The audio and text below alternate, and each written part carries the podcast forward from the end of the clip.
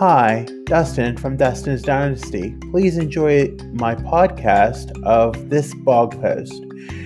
For more information, you can visit www.dustinsdynastyusa.com or follow me on Facebook, Instagram, Twitter, YouTube, and TikTok.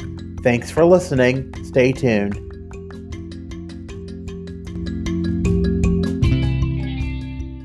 It has been a long few years in the world, and according to the World Health Organization, WHO, we are far from over in the COVID-19 pandemic. Having to manage the complexities of that and other situations in the course of the past near 4 years has caused additional trauma and regression that is taking time to repair. Next month will be 4 years that I have been living on my own.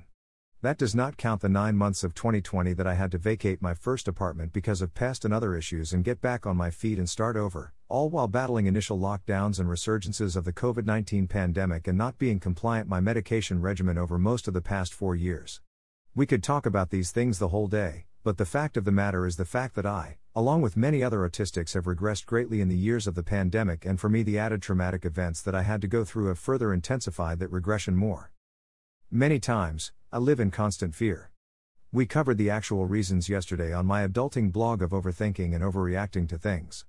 The world has been in a world where we are fear-mongered to care for ourselves or prevent things without having a positive spin on things.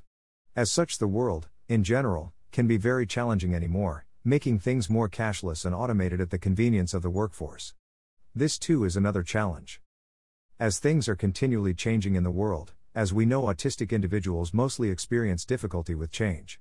Some take it like a pro and take it well, some still struggle at varying degrees. Additionally, with the funds provided by government as a result of the pandemic for repairs to better the world we live in and bring it to a modern speed, there has been more planned utility outages, and after having continual outages in this year alone in utilities that keep those dependent on technology.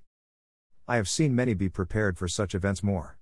I have always kept a sensory bag for this event as it can always be possible, I feel, but I am seeing more individuals dependent on their devices be more prepared when notice is given.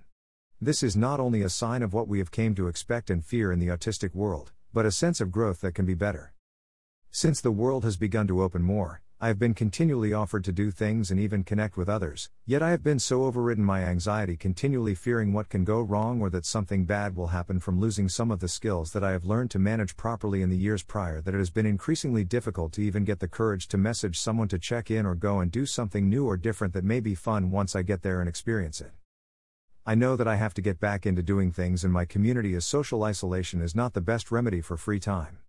There are also things like exercise and getting back the courage of doing things that I did prior to everything crashing down years ago. I am finally getting back into a good spot and have been increasingly doing things, but it isn't always easy. I just need to fight overthinking and overreacting and go more with the flow of doing things, because I will be happier in the end.